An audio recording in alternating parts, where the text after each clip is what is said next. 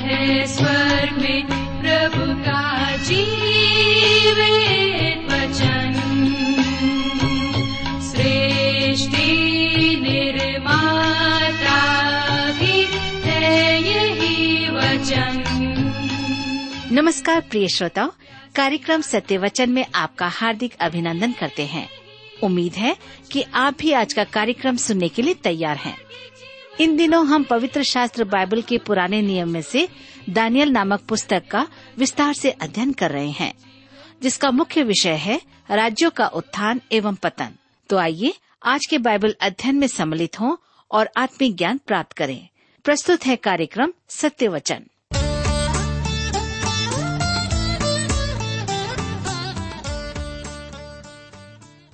प्रिय मित्र, प्रभु यीशु के पवित्र और मधुर नाम में आप सबको मेरा नमस्कार।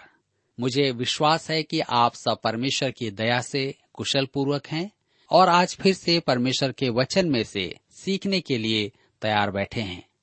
मैं आप सभी श्रोता मित्रों का इस कार्यक्रम में स्वागत करता हूं और अपने उन सभी नए मित्रों का भी जो आज पहली बार हमारे इस कार्यक्रम को सुन रहे हैं। मैं आप सबको बता दूं कि हम इन दिनों बाइबल में से दानिएल नबी की पुस्तक से अध्ययन कर रहे हैं। पिछले अध्ययन में हमने देखा है कि राजा नबूकदनेस्सर, जो बेबीलोन का राजा है, उसने इब्रानी अर्थात तीन यहूदी युवकों को जो परमेश्वर के भक्त थे और राजा के द्वारा बनाए हुए मूरत का दंडवत नहीं करे, जिसके कारण से उन्हें आग के भट्ठे में डाल दिया गया। और इतना ही नहीं, हमने देखा कि परमेश्वर ने उन्हें उस आग के भट्ठे में से भी जीवित बचा लिया। तो मेरे मित्रों, आज हम उससे आगे अपने अध्ययन में बढ़ेंगे, लेकिन इससे पहले आइए हम सब मिलकर परमेश्वर से प्रार्थना करें और उस महान परमेश्वर से आज के अध्ययन के लिए सहायता मांगे। प्रेमी पिता परमेश्वर, हम आपको धन्यवाद देते हैं आज के सुंदर समय के लिए, जिसे आपने हम सबके जीवन में फिर से एक बार दिया है ताकि हम आपके वचन का अध्ययन कर सकें। हम धन्यवाद देते हैं कि आपने अपने वचन के द्वारा हमें इस बात का स्मरण दिलाया है कि आज भी आप अद्भुत परमेश्वर हैं, जो आग के भट्ठे से भी अपने लोगों को बचा सकते हैं। आज हम फिर से आपके बारे में, आपके वचन से सीखना चाहते हैं।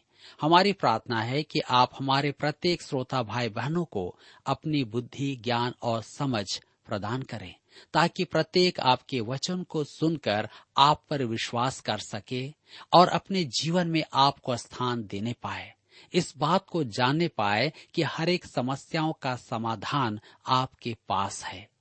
हाँ प्रभु, हम विनती करते हैं उन भाई बहनों के लिए जो बीमार और निराश हैं, चिंतित और परेशान हैं, किसी न किसी रूप में दुखी हैं।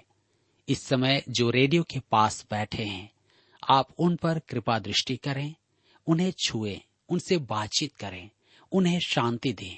आज के वचन उनके लिए होने पाए, ताकि हर एक आपको धन्य कह सके। आज के वचन पर अपनी आशीष दे। प्रार्थना यीशु के नाम से मांगते हैं, आमीन। मेरे मित्रों, हम दानिएल की पुस्तक से अध्ययन कर रहे हैं। हम देख रहे थे कि राजा नबूकदनेस्सर ने अपने साम्राज्य के सब अधिपतियों और सब जातियों को शांति का संदेश भेजा और परमेश्वर के चिन्ह और चमत्कारों की चर्चा करते हुए व्यक्तिगत गवाही भी दी। उसकी मानसिक समस्या का मूल कारण उसका पाप था। उसने परमेश्वर से मेल किया तो उसके मन में शांति व्याप्त हो गई और इसी शांति का संदेश उसने सब नागरिकों को भेजा। उसकी यह गवाही वास्तव में उसके स्वप्न और उसके परिणाम स्वरूप उसके साथ घटने वाली दुर्घटना की बात की है। तो आइए हम देखें कि उसने अर्थात नबूकदनेस्सर की गवाही क्या थी। दानिएल नबी की पुस्तक चार अध्याय उसके एक से तीन पद में हम पढ़ते हैं। आप निकाल लीजिए दानिएल नबी की पुस्तक चार अध्याय उसके एक से तीन पद। लिखा है, नबूकदनेस्सर राजा की ओर से देश देश और जाति जाति के लोगों और भिन्न भिन्न भाषा बोलने वाले जितने सारी पृथ्वी पर रहते हैं उन सबों को यह वचन मिला, तुम्हारा कुशल क्षेम बढ़े। मुझे यह अच्छा लगा कि परम प्रधान परमेश्वर ने मुझे जो जो चिन्ह और चमत्कार दिखाए हैं उनको प्रकट करूं। उसके दिखाए हुए चिन्ह क्या ही बड़े और उसके चमत्कारों में क्या ही बड़ी शक्ति प्रकट होती है। उसका राज्य तो सदा का और उसकी प्रभुता पीढ़ी से पीढ़ी तक बनी रहती है। मेरे मित्रों, यह नबूकदनेस्सर की महान गवाही है। इससे उसके विश्वास की उन्नति प्रकट होती है। दानिएल नबी की पुस्तक तीन अध्याय उसके उनतीस पद में उसने आदेश दिया था और आस्था प्रकट की थी, परंतु यहाँ वह व्यक्तिगत गवाही देता है। वह आदेश था परंतु यह निर्णय है, वह आस्था थी परंतु यह मन का परिवर्तन है। काल कर्म के अनुसार यह गवाही इस अध्याय के अंत में आना चाहिए, क्योंकि यह गवाही उसके आगामी अनुभव का परिणाम है। मेरे प्रियो, नबूकदनेस्सर ने देश देश और जाति जाति के लोगों, भिन्न भिन्न भाषा बोलने वाले सब लोगों को शांति का संदेश भेजा। वह सब जातियों में मेल मिलाप का संदेश नहीं भेज रहा था, क्योंकि उसने अपनी सैन्य शक्ति और अपने सामर्थ्य से शांति उत्पन्न की थी, परंतु वह मन की शांति के विषय में संदेश भेजता है।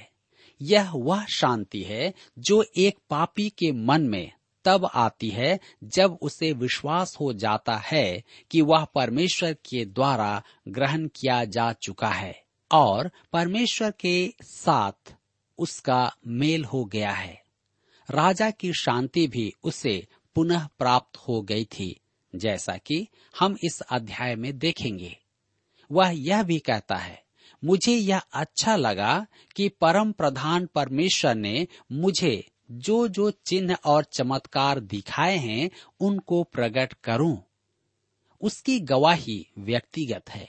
परमेश्वर केवल उन तीन इब्रानी युवकों का ही परमेश्वर नहीं है, उसने परमेश्वर के चिन्ह और चमत्कारों की गवाही भी दी है। जी हाँ, वह स्वीकार करता है कि परमेश्वर का शासन, परमेश्वर का राज्य उसके शासन और शक्ति एवं साम्राज्य से बहुत अधिक महान है। मेरे मित्रों, यह शांति जिसकी नबूकदनेस्सर चर्चा कर रहा है वह मनुष्य के मन में तब ही आती है जब मनुष्य परमेश्वर का ज्ञान प्राप्त कर लेता है। रोमियो की पत्री पांच अध्याय उसके एक पद में पौलुस लिखता है, अतः जब हम विश्वास से धर्मी ठहरे तो अपने प्रभु यीशु मसीह के द्वारा परमेश्वर के साथ मेल रखें। जी हाँ, यह शांति प्रभु यीशु ने क्रूस के लहू से उत्पन्न की है। यही वह शांति है जो एक पापी के मन में आती है कि अब सब कुछ ठीक है, क्योंकि प्रभु यीशु ने मेरे स्थान में दंड भोगा। जो पाप मैंने किए उसकी सजा मुझे मिलनी चाहिए थी, परंतु प्रभु यीशु मेरे बदले उस दंड को भोगा। अब परमेश्वर उसके पक्ष में है। आज संसार के सब कष्टों और परेशानियों और मन की उथल-पुथल के पीछे पाप की समस्या है, जिसे हम सब जानते हैं। एक युवक ने मुझे इस प्रकार लिखा, मुझे अपने आप के साथ शांति नहीं है। कहने का मतलब है कि मुझे शांति नहीं है, मुझे अपने माता पिता के साथ शांति नहीं है, मैं अपने शिक्षकों से शांति नहीं पाता, मैं किसी के साथ शांति से नहीं रह सकता। मनुष्य को सबसे पहले परमेश्वर के साथ शांति स्थापित करना है, अर्थात मेल करना है। मन में शांति हो तो हम सबके साथ शांति से रह सकते हैं, अन्यथा नहीं। आज बहुत सारे लोग शांति की खोज में भटकते हैं। बहुतों के पास में धन दौलत तो है, परंतु उनके पास शांति नहीं है, वे बेचैन रहते हैं। मेरे विचार में आज हम जिसे असामान्य व्यवहार या मानसिक असंतुलन कहते हैं, वह उन रोगियों को सुसमाचार सुनाने और परमेश्वर का ज्ञान प्रदान करने से सुधर सकता है। वियतनाम युद्ध के कुछ युद्धबंदी जब अस्पताल लाए गए कि उनका परीक्षण करके उनका मानसिक उपचार किया जाए, तो उनमें से अनेक बंदी प्रसन्न चित्त और आनंदित थे। वे अपने प्रियजनों से फोन पर बात कर रहे होंगे। वे गवाही देते थे कि परमेश्वर उनके साथ है। उन्होंने प्रार्थना करना सीख लिया था और प्रभु यीशु उनके साथ था। उन्हें मानसिक उपचार की आवश्यकता बिल्कुल नहीं थी। मेरे मित्रों, परमेश्वर का वचन ही मनुष्य को शांति प्रदान कर सकता है। नबूकदनेस्सर की भी यही समस्या थी, परंतु उसने परमेश्वर के साथ मेल कर लिया था और परमेश्वर ने उससे मिलाप किया। आज परमेश्वर आपके साथ मेल कर चुका है और आपकी प्रतीक्षा करता है कि आप भी उससे मेल कर लें। यदि आप ऐसा कर लेंगे तो आपको मानसिक चिकित्सक के कक्ष में जाने की जरूरत नहीं है। आप एक आभाशाली विश्वासी होंगे जिसके पास शांति है। मेरे मित्रों, अब हम आगे बढ़ते हुए देखेंगे नबूकदनेस्सर का स्वप्न। पद चार में हम नबूकदनेस्सर की मानसिक दशा का प्रथम चिन्ह देखते हैं। आइए आप मेरे साथ पढ़िए दानिएल चार अध्याय उसका चार पद। मैं नबूकदनेस्सर अपने भवन में चैन से और प्रफुल्लित रहता था। ध्यान दीजिए, इस एक ही पद में व्यक्तिवाचक सर्वनामों मैं और अपने देखते हैं। पद चार से पद दस तक यह सर्वनाम बार बार उपयोग किए जाएंगे। नबूकदनेस्सर की इस दशा को मैं सीधी अहंकारी दशा कहता हूँ। अय्यूब के साथ भी यही समस्या थी। दानिएल की पुस्तक चार अध्याय के पांच पद में आगे लिखा है, मैंने ऐसा स्वप्न देखा जिसके कारण मैं डर गया और पलंग पर पड़े पड़े जो विचार मेरे मन में आए और जो बातें मैंने देखी उनके कारण मैं घबरा गया था। यह भी मैं और मेरा ही है। यहाँ पर भी हम इन्हीं बातों को देखते हैं। आगे हम पढ़ते हैं दानिएल चार उसके छह पद से नौ पद में लिखा है, तब मैंने आज्ञा दी कि बेबीलोन के सब पंडित मेरे स्वप्न का फल मुझे बताने के लिए मेरे सामने हाजिर किए जाएं। जब ज्योतिषी, तंत्री, कसदी और होनहार बताने वाले भीतर आए और मैंने उनको अपना स्वप्न बताया, परंतु वे उसका फल न बता सके। अंत में दानिएल मेरे सम्मुख आया, जिसका नाम मेरे देवता के नाम के कारण बेलतशस्सर रखा गया था और जिसमें पवित्र ईश्वरों की आत्मा रहती है, और मैंने उसको अपना स्वप्न यह कहकर बता दिया, हे बेलतशस्सर, तू जो सब ज्योतिषियों का प्रधान है, मैं जानता हूँ कि तुझ में पवित्र ईश्वरों की आत्मा रहती है और तू किसी भेद के कारण नहीं घबराता। इसलिए जो स्वप्न मैंने देखा है उसे फल समेत मुझे बताकर समझा दे। मेरे प्रियो, यहाँ एक बार फिर उसके ज्योतिषी स्वप्न का अर्थ बताने में असमर्थ हैं। परमेश्वर ने उसे स्वप्न दिखाया तो वही उसका अर्थ भी बताएगा।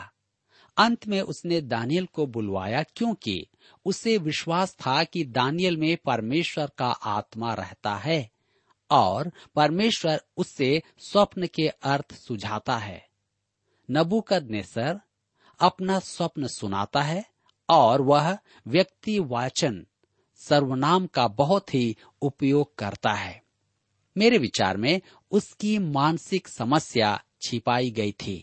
परंतु उसके निकट संबंधी जानते थे उसकी मानसिक दशा वैसी थी जैसे मनुष्य स्वप्न में चलता है और किसी बात को बार बार भूल जाता है। यह अनुवांशिक होती है।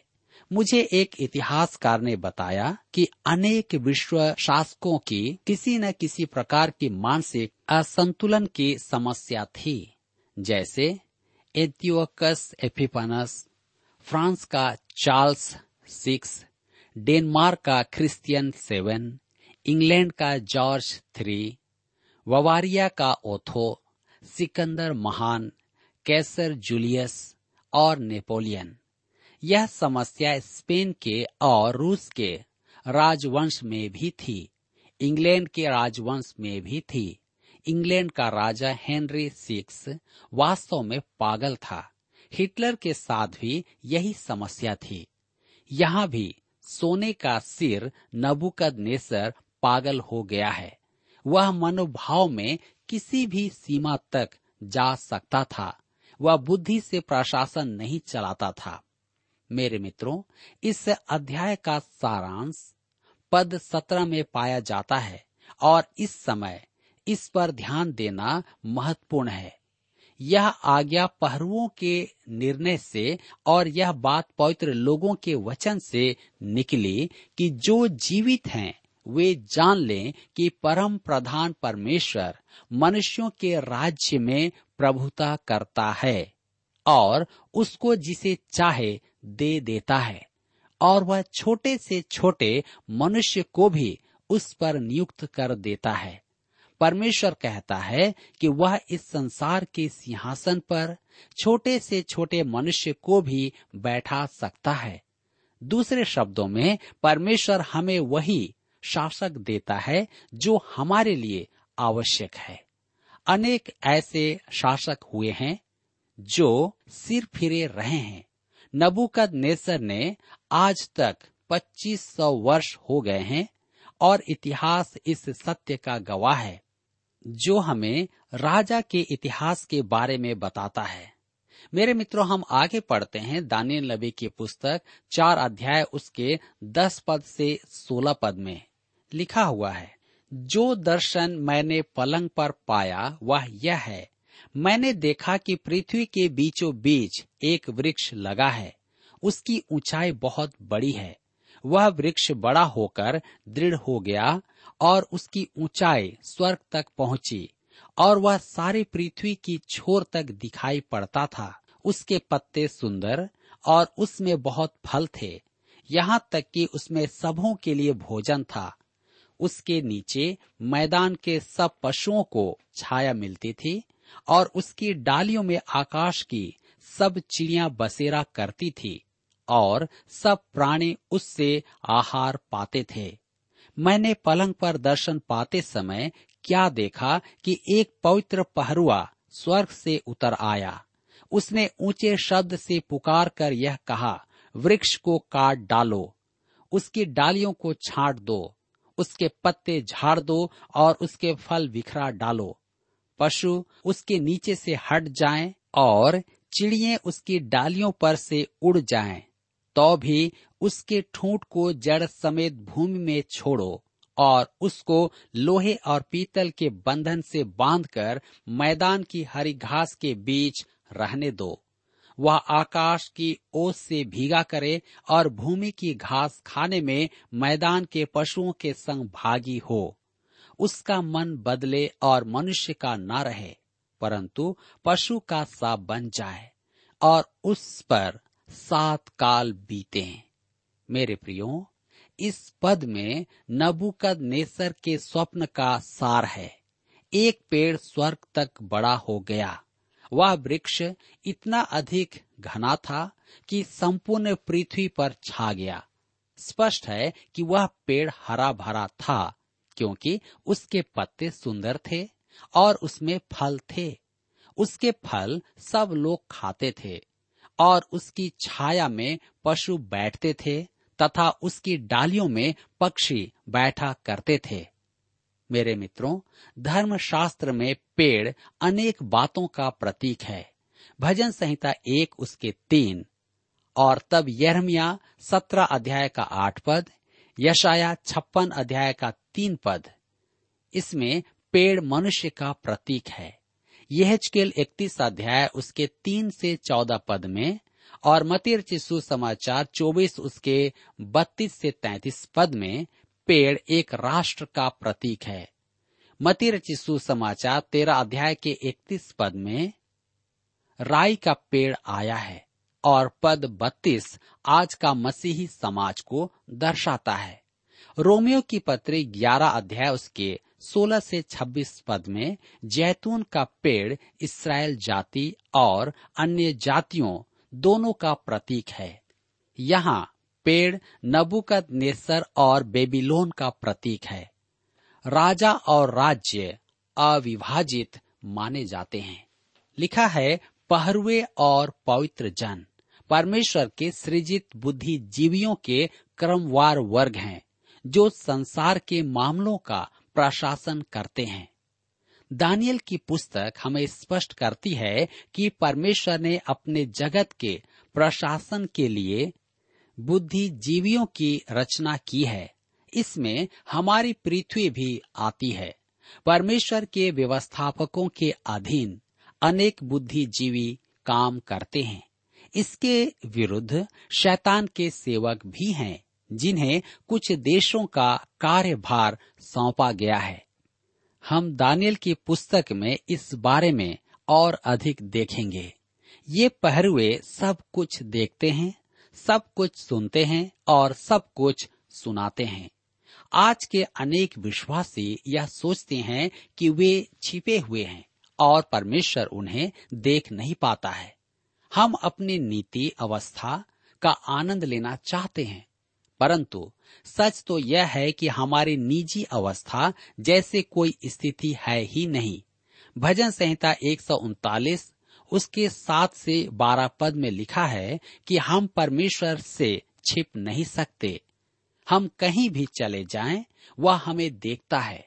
पृथ्वी पर छिपकर किया गया पाप स्वर्ग में चर्चा का विषय होता है। ये बुद्धिजीवी सब कुछ देखते हैं और यदि आप विश्वासी हैं तो अपना पाप लेकर परमेश्वर के पास आ जाएं तथा उसका निवारण कर लें। अब वह वृक्ष काट दिया गया और उसके चारों ओर लोहे और पीतल के बंधन बांधकर उसे हरी घास के मध्य छोड़ दिया गया है कि वह सात वर्ष में फिर से उगने लगे। उस पेड़ का हृदय, राजा का हृदय पशु के तुल्य हो गया और वनस्पति पशु बन गई थी। मेरे मित्रों, परमेश्वर ने इस स्वप्न के द्वारा इस बात का स्पष्टीकरण दिया कि एक राजा किस प्रकार से अपने सात वर्ष को व्यतीत करेगा। आज हम मसीही विश्वासियों के लिए भी, हम प्रत्येक मनुष्य के लिए भी इस बात को जानना अनिवार्य है कि परमेश्वर हम पर नियंत्रण रखता है। वह सब कुछ देखता है, भले कार्य हो या बुरे कार्य हो। यदि आज आप पापमय जीवन जी रहे हैं, यदि आप यह सोचते हैं कि आपको कोई नहीं देख रहा है, तो मेरे मित्रों आप गलत हैं, क्योंकि परमेश्वर की निगाहें, उसकी आंखें सदैव आप पर लगी है। वह नहीं चाहता कि आप नाश हो जाएं। यदि आज आप परमेश्वर के निकटता में नहीं हैं और पाप में बंधे हुए हैं, आप बाहर आ नहीं पा रहे हैं, परमेश्वर आपसे प्रेम करता है। वह आपको बचाना चाहता है। वह आपके जीवन में फिर से शांति और आनंद देना चाहता है। यदि आज आप इस कार्यक्रम को सुन रहे हैं तो परमेश्वर आपसे प्रेम करता है। वह आपके जीवन से प्रेम करता है। आप चाहे कोई भी क्यों ना हो, आप उसके पास आएं और निश्चय जानें कि वह आपकी सहायता करेंगे। मेरे मित्रों, यहाँ पर आज हमारे अध्ययन का समय समाप्त होता है और मुझे आशा है कि आज के इस वचन के द्वारा आपने अपने जीवन में अवश्य ही आत्मिक लाभ प्राप्त किया है। प्रभु इस वचन के द्वारा आपको आशीष दे और आप सबकी सहायता करे।